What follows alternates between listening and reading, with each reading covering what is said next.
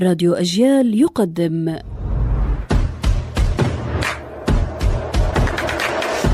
أصل الكلام عارف حجاوي.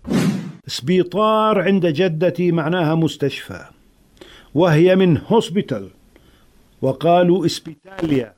هذا في مصر من اللغة الإيطالية.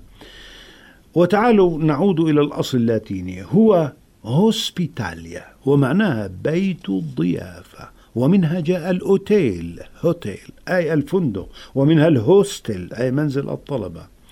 وقال الإنجليز لمضيفة الطيران hostess وهذا من الضيافة. ولا تثق بابتسامة مضيفة الطيران فهي تكون قرفانة من الوقفة الطويلة ومن طلبات الثقلاء. هي ليست مضيفة وأنت لست ضيفا.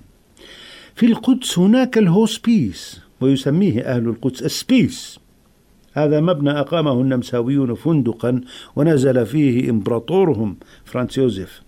وصار مستشفى ثم عاد فندقا. نقول اليوم مستشفى لم نعد نقول. سبيطار في سوريا يقولون مشفى.